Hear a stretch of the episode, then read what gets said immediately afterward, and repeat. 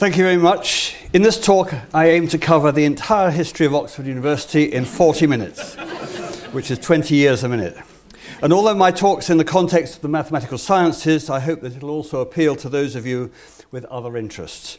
In particular, you'll see some names that you may not have associated with mathematics, such as Geoffrey Chaucer, Samuel Pepys, Christopher Wren, Florence Nightingale, and Lewis Carroll. So, how old is Oxford University? Although it's younger than the two oldest European universities, Bologna and Paris, it can still trace its existence back through 800 years. By 1214, the university already had a chancellor. This was Bishop Grosseteste, shown here on one of his manuscripts. Grosseteste is credited with founding the tradition of scientific thought in medieval Oxford particularly interested in ge- geometry and optics, he wrote in praise of mathematics as follows The usefulness of considering lines, angles, and figures is the greatest because it is impossible to understand natural philosophy without them. By the power of geometry, the careful observer of natural things can give the causes of all natural effects. His best known follower was Roger Bacon, a Franciscan friar who came up to Oxford very young, taking holy orders when just 19. Like Grosseteste, he believed that he who knows not mathematics cannot know the other sciences, nor the things of this world. And those who have no knowledge of mathematics do not perceive their own ignorance, and so do not look for a cure. Most of his money was spent on scientific manuscripts and instruments and he built an observatory at Folly Bridge that became a place of pilgrimage for scientists. As Samuel Pepys wrote in his diary many years later, so to Friar Bacon's study. I up and saw it and gave the man a shilling. Oxford, mighty fine place. By 1300, scholars were organising themselves into colleges, three of which, University College, Balliol, and Merton, were already in existence. Merton College, founded in 1264, quickly became preeminent in scientific studies, and the Merton School was famous throughout Europe. Its members tried to quantify a range of natural ph- phenomena such as heat, light, and colour, and also, less successfully, such ideas as grace and charity. Associated with Merton was Richard of Wallingford, shown here measuring with compasses. He devised instruments for use in astronomy and navigation and appears on the left with his astronomical clock designed for St Albans Abbey. But the most important Merton scholar and the greatest English mathematician of the 14th century was Thomas Bradwardine. A migrant from Balliol to Merton, he wrote several influential books, including his Geometria Spe- Speculativa, saying, Mathematics reveals every genuine truth, for it knows every hidden secret. Whoever then has the effrontery to study physics while neglecting mathematics should know from the start that he will never make his entry through the portals of wisdom.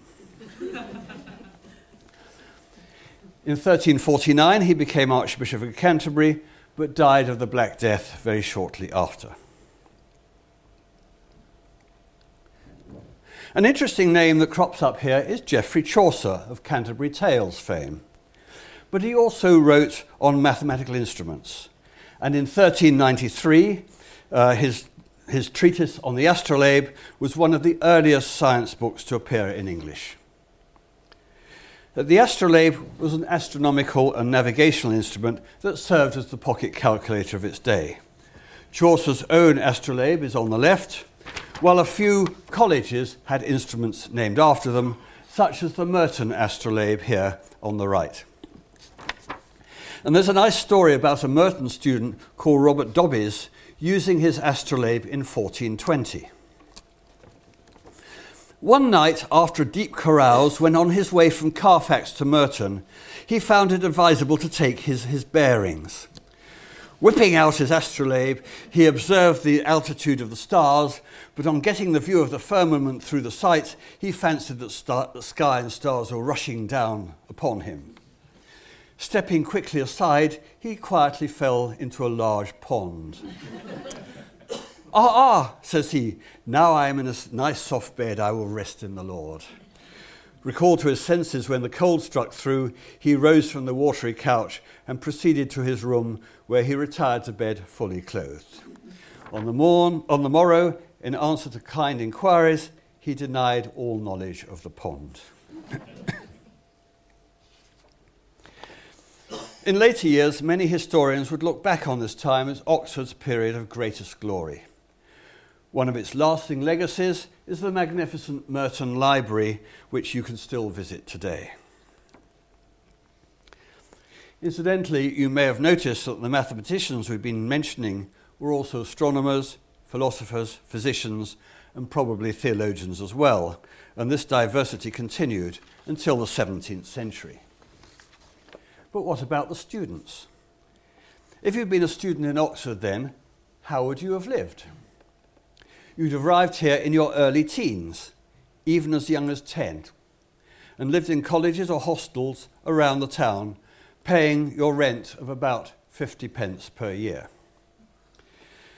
For your academic work, you'd be assigned a tutor who was also responsible for your moral behaviour, but stories of drunkenness or fighting with town boys were common.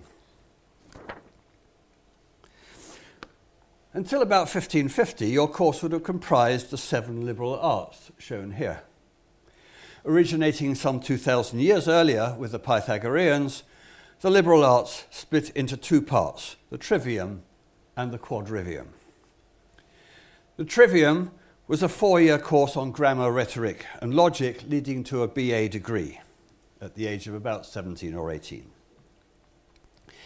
If you then wish to become an MA, you couldn't purchase it by mail order as you can today. You'd have to spend three more years studying the quadrivium, the four mathematical arts of ancient Greece. Let's remind ourselves of these. Arithmetic then mainly involved computing the date of Easter and other dates in the church calendar. While music was based on Pythagorean ideas, where musical uh, intervals correspond to ratios of numbers. An octave, the frequencies are in the ratio 2 to 1. A perfect fifth is 3 to 2, and so on. Astronomy included the works of Ptolemy, but also had links with astrology, while geometry in- included some geography, and also parts of the first two books of Euclid's Elements.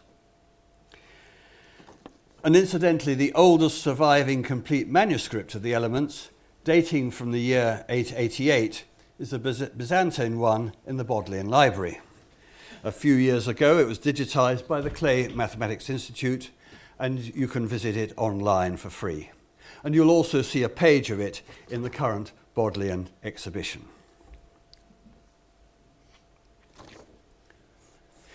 In the 15th century, the university went into a decline with the number of masters and students dropping from 2,000 to 300 or so.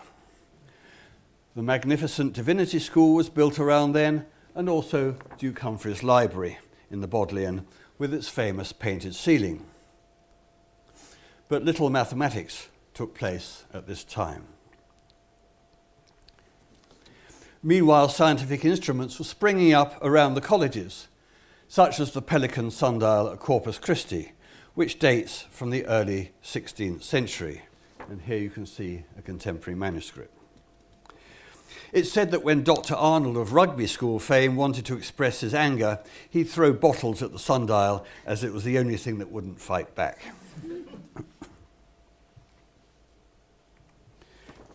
Following the invention of printing in the 15th century, a press was set up in Oxford, which was increasingly involved with university publishing eventually becoming the Oxford University Press. The first Oxford publication with mathematical content was this pamphlet, which showed you how to calculate the date of Easter on your fingers. Around this time, two important Oxford mathematicians migrated to Cambridge. This was nothing special, such migrations were common in both directions. And the first of these was Cuthbert Tunstall, a Balliol man who'd found the Oxford philosophers too dominant. He subsequently became Bishop of Durham. His 1522 De Arte Supputandi, written in Latin, was a practical handbook for business. The first major arithmetic text to be published in England, it was the best of its time. But mathematics books in the vernacular were becoming increasingly popular. The other migrant to Cambridge was Robert Recorde, a brilliant writer of textbooks in English. Starting here at All Souls, he later became physician to Edward VI and Queen Mary in London. His memorial in his birth town of Tenby is shown here on the right. Recorde's mathematical texts were so popular that they ran to many editions. They were written in Greek style in the form of a dialogue between a scholar and his pupil. And most successful was The Ground of Arts of 1543, an arithmetic book that explained the various rules so simply that every child can do it. He also wrote books on geometry, The Pathway to Knowledge, astronomy, The Castle of Knowledge, and the charmingly, charmingly named Urinal of Physic on medicine. Popular texts sometimes led to standardization of notation, and in his last book, the 1557 Whetstone of Wit on algebra, appeared the first ever equal sign. Two parallel lines because no two things can be more equal. Meanwhile, in 1549, Edward VI had set up a royal commission on Oxford. The visitors regarded mathematics as somehow connected with black magic and ordered large quantities of books to be destroyed. Many valuable manuscripts are lost, but fortunately, Thomas Allen, the best Oxford mathematician of the late 16th century, discovered some mathematical books in a cart and rescued them. They ultimately ended up here in the Bodleian. But things are generally at a low ebb although the Royal Commission decreed that all first year students should study mathematics every day from 12 to 1. Great idea. No one was around to teach it. There was one success, however. 1570 saw the first English edition of Euclid's Elements, published by Henry Billingsley, a former Oxford student who combined translating Greek geometry with being a prosperous merchant and eventually he became Lord Mayor of London. Shortly after this, Thomas Harriot appeared in Oxford. Sometimes described as the greatest English mathematician before Newton, he is best known for helping Walter Raleigh to survey and colonize Virginia and North Carolina. He also wrote extensively on geometry, navigational problems, and algebra, and to him we owe our symbols for less than, greater than, and the cube root symbol. He was also the first to explore the heavens with a, with a telescope just a few months before Galileo. Although he published little and his writings mainly survive only in manuscript, they're still being actively worked on by historians of, ma- of mathematics, in particular here in Oxford.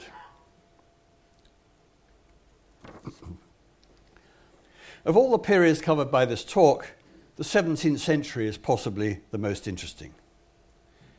The century started well when Thomas Bodley, appalled by the poor state of repair of the old Duke Humphrey Library, gave money to build the school's quadrangle. In its centre is the famous Tower of the Five Orders, featuring the five types of classical column Doric, Ionic, etc., with James I perched at the top.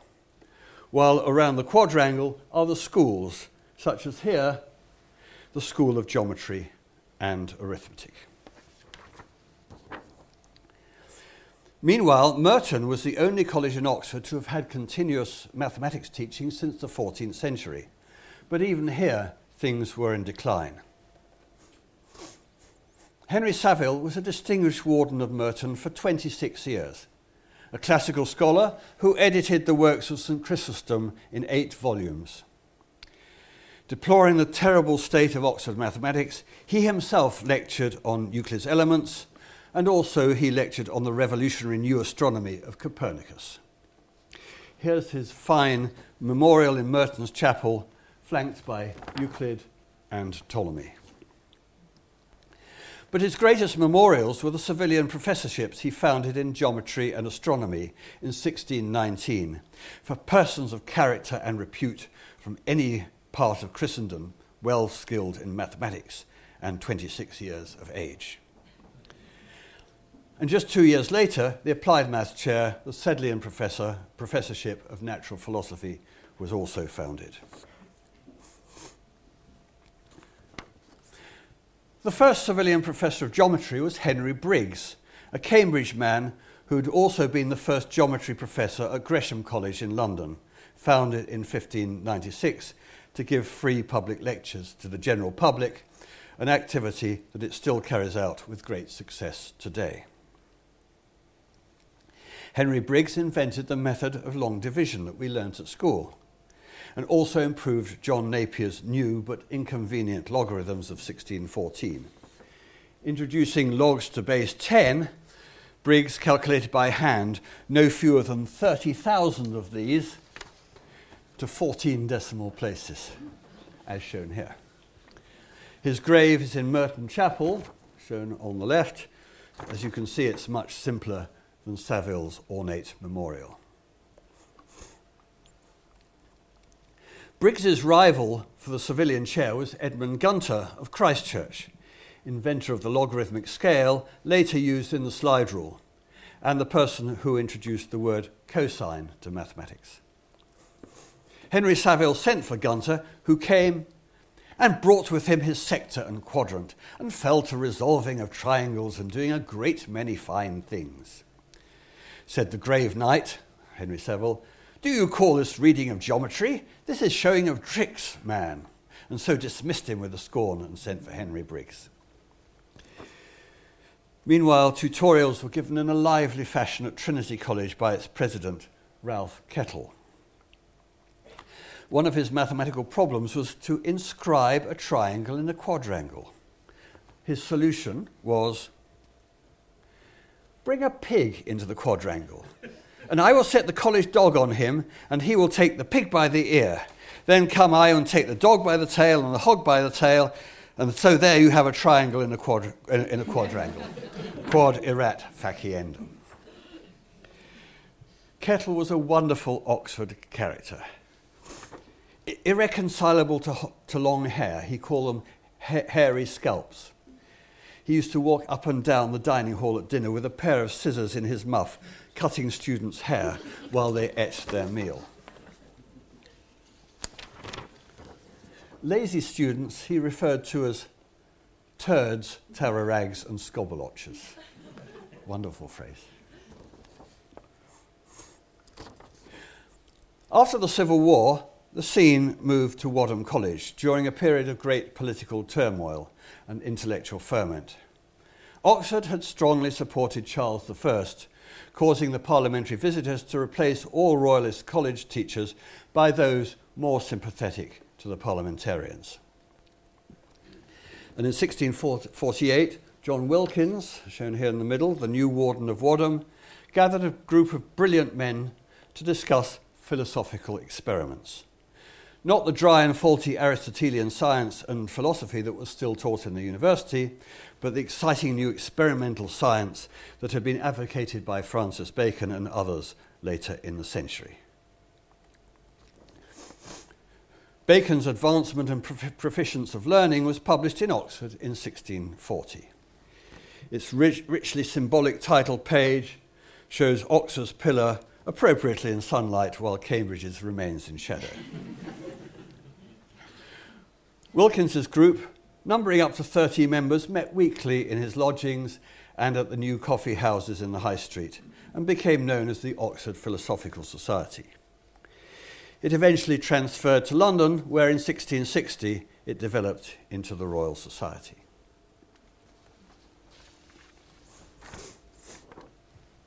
One of the Oxford group was John Wallis, Savilian professor of geometry for 54 years, and one of the most distinguished mathematicians of his time. This fine portrait of him is in the examination schools.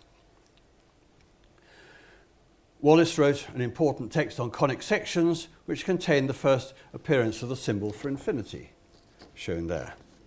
And his Arithmetica Infinitorum was to influence the young Isaac Newton as a Cambridge undergraduate a few years later.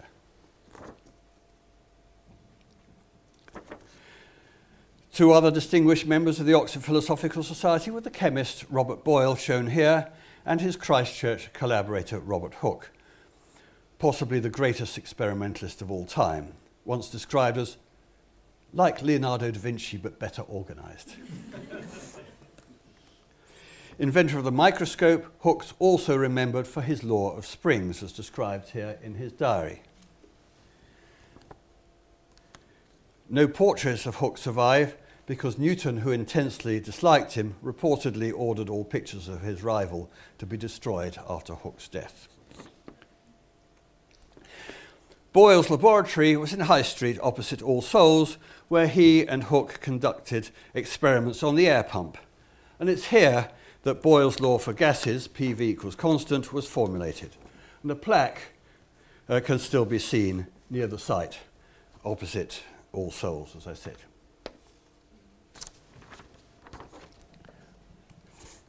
Another member of the Oxford Philosophical Society was Christopher Wren, who came up to Wadham College as an undergraduate in 1650, impressing everyone with his brilliance in many fields, particularly in mathematics and astronomy.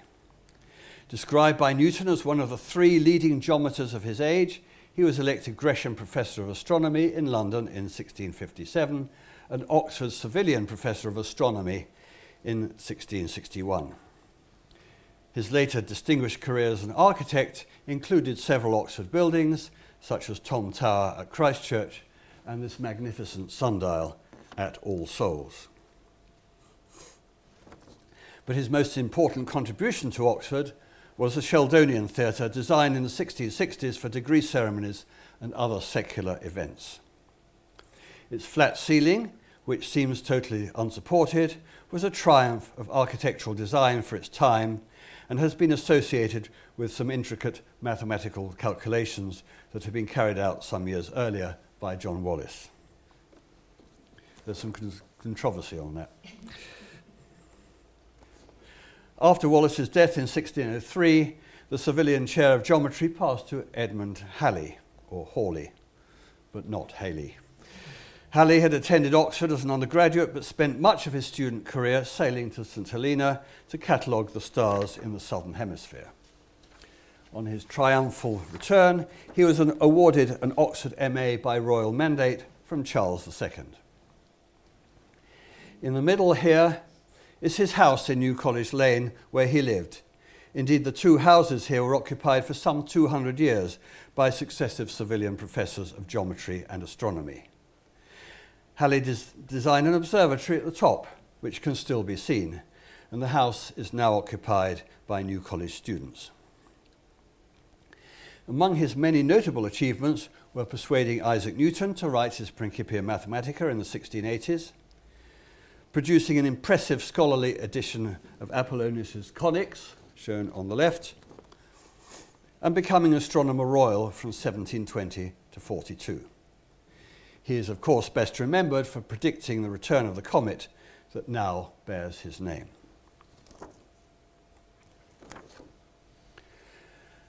Throughout the 18th century, Newtonian philosophy flourished, particularly in the old Ashmolean building, now the Museum of the History of Science opposite Blackwell's.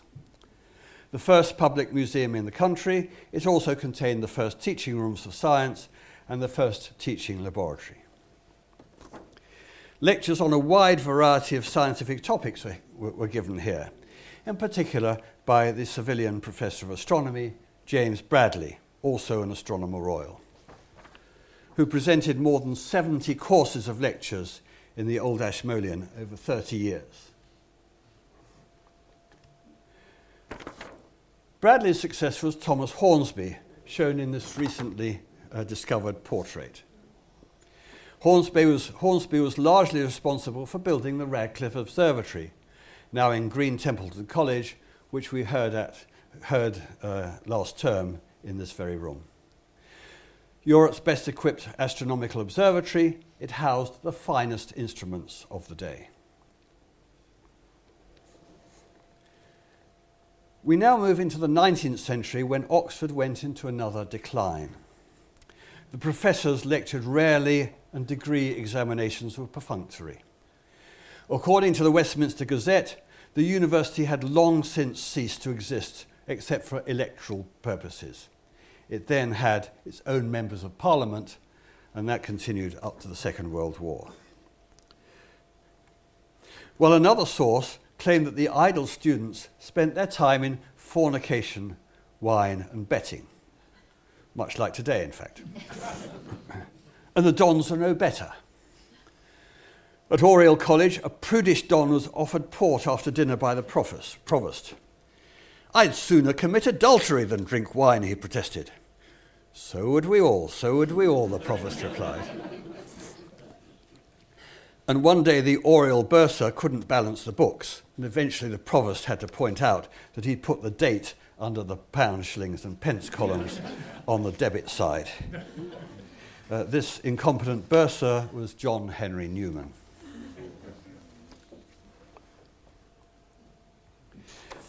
For a time, no Oxford student could graduate in mathematics until he'd already graduated in the classics, whereas in Cambridge it was the other way around. And due to this short lived situation, the myth of Cambridge for maths, Oxford for arts grew up, mm. and it's no more true now than it has been for most of the past 800 years. However, change did eventually come. Examinations began to include written papers in addition to the fearsome Oxford Viva shown here. science degrees were introduced in 1849, and the Royal Commission recommended the foundation of a university school of mathematical and physical science. Three years later, the foundation stone was laid for the University Museum, a building that's still used for lectures in the sciences and until, and until recently also in mathematics. But despite the dearth of activity in the early 19th century, some notable figures were associated with Oxford mathematics. The Savilian Professor of Geometry from 1827 to 1860 was the Reverend Baden Powell in the middle, uh, who wrote textbooks in geometry and calculus and was, was a well known popularizer of science if his name seems familiar, it's because one of his sons would later found the Boy Scout movement. His successor, and the best Oxford mathematician for over a century, was Henry Smith on the right, who wrote important papers on algebra and on the theory of numbers. More familiar to us, of course, is Charles Dodgson, better known as Lewis Carroll a mathematics lecturer at Christchurch, known for his whimsical approach to university, uh, uh, university affairs. Dodgson was particularly interested in geometry and was an expert on Euclid's elements, writing a famous book called Euclid and His Modern Rivals, favourably comparing Euclid's approach with other geometry textbooks of the time. He was also a pioneer in mathematical logic whose work was later praised by Bertrand Russell and is still discussed by logicians. However, he was not a great lecturer, as he himself recognized. On the left is his self portrait of him lecturing. Carroll is, of course, best known for his Alice books, and a well known story, uh, probably not true, but who knows, goes that Queen Victoria, so charmed by Alice's adventures in Wonderland, asked to be sent the next book by its author. This being an elementary treatise on determinants with their application to simultaneous linear equations and algebraical geometry. She was not amused. A more surprising appearance here is Florence Nightingale, best known for her nursing in the Crimean War. She also contributed to the study of statistics, including the development of pie charts as shown here.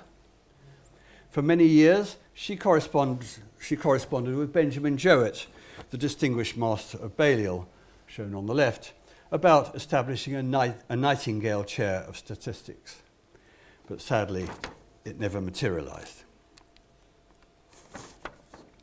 And here's James Joseph Sylvester, a major figure who was unable to secure any Oxbridge post because he was Jewish at a time when dons were required to train for the priesthood of the Church of England. Once the rules changed in 1871, he could then apply for the Savilian chair of geometry, to which he was appointed in 1883 at the age of 69. Sylvester's inaugural lecture on algebra in the Sheldonian Theatre um, included a, simple, a simply dreadful sonnet that he'd written addressed to a missing member of a family group of terms in an algebraical formula. I won't read it, it's so awful. By the turn of the 20th century, there were three maths professorships in Oxford the Savilian Chair of Geometry, the Sedleian Chair of Natural Philosophy, and a new one, the Waynflete Chair in Pure Mathematics, attached to Magdalen College. Among the many distinguished holders of these chairs, we'll restrict ourselves to just a handful. A major influence on Oxford was the appointment of G.H. Hardy to the Savilian Chair in Geometry. Although mainly known as a Cambridge man, Hardy spent 11 very fruitful years here, establishing a world famous school in analysis and number theory. It was the happiest time of his life, and as he said, I was at my best at a little past 40 when I was a professor at Oxford. The most distinguished pure mathematician in Britain at the time, Hardy published over 300 papers, 100 of which were written here in Oxford. One of Hardy's passions was cricket. Here he leads a team of mathematicians at a British Association meeting held in Oxford in 1926. He called this picture Mathematicians versus the Rest of the World. Another important influence on Oxford mathematics was Waynflete professor Henry Whitehead. He's the one on the left. Uh, whose school of topology attracted scholars from all around the world. He was also a keen pig farmer who claimed that he derived his mathematical inspiration by scratching the backs of his pigs for an hour every afternoon. Maybe every mathematics department should, provide a, should buy a pig to help with their research. I did suggest it to the new Mathematics Institute, but no success. In 1936, Whitehead helped to found the Invariant Society, the undergraduate math society that still flourishes today, and the speaker at its first meeting was G.H. Hardy. Another popular and influential figure was Charles Coulson, who at various times held three different chairs maths, physics, and chemistry in three different universities Oxford, Cambridge, and London. Coulson was a well known Methodist lay preacher who was involved with the founding of Oxfam in 1942. Hardy, Whitehead, and Coulson were all energetic advocates for a mathematical institute, and after occupying various other buildings, such as the Radcliffe Science Library and 10 Parks Road, the maths faculty moved into its own home in St Giles in 1966. Meanwhile, Oxford continued to attract many of its best mathematicians, many of the best mathematicians around. In particular, the university has provided many presidents of the London Mathematical Society, including Sylvester, Hardy, and Whitehead. In particular, Oxford has been associated with the only two women to be elected to this prestigious position. Dame Mary Cartwright, a former Oxford research student of Hardy's, shown here with Hardy, uh, who later became uh, mistress of Girton College in Cambridge, and more recently, Professor, now Dame, Frances Kirwan of Balliol. Yet another former LMS president was Oxford Sir Michael Atiyah, Savilian Professor of Geometry, Master of Trinity College, Cambridge, President of the Royal Society, and holder of the, of the Order of Merit. He was also Oxford's first Fields medalist, the equivalent of the Nobel Prize, and is shown here with the other two, Simon Donaldson and Daniel Quillen. While another well known Oxford figure is Sir Roger Penrose, Coulson's successor as Rouse Ball Professor, who is famous for his work in relativity and cosmology and as a popularizer of mathematics through his books and lectures. He also invented the Penrose tiling, such as the one shown here outside Oxford's new Mathematical Institute. But possibly Oxford's best known populariser of mathematics is Marcus du Sautoy, who succeeded Richard Dawkins as Simonyi Professor for the Popular Understanding of Science. Marcus is well known for his outreach activities, such as his many TV and radio programs, including his award winning series, The Story of Maths, made with the BBC and the Open University in 2008. And last but certainly not least, we have Sir Andrew Wiles, who achieved international fame in 1995 by proving Fermat's last theorem, which had remained unproved for 250 years. A former Merton College undergraduate, he later received an honorary doctorate from Oxford, at which the public orator described him as the Archimedes of our time, the outstanding master of numbers, the incomparable unriddler of the last theorem. Andrew Wiles is now back permanently in Oxford, and the new Mathematical Institute is named after him. He's shown here, uh, bottom left, uh, with Landon Clay, who's given so much to Oxford mathematics, and without whom we wouldn't have our magnificent building. So, to end, recent expansion in Oxford's mathematical activity has been spectacular, both in breadth and depth. Syllabuses have been continually developed and new degree subjects have been introduced maths and philosophy, maths and statistics, maths and computing, and computer science. There are now centres for mathematical biology, financial mathematics, industrial applied mathematics, and much else besides. Oxford's mathematics has indeed gone from strength to strength. Indeed, in the recent REF exercise, uh, Oxford was the, U- was the UK's top mathematics research department. So the future looks bright. Thank you very much.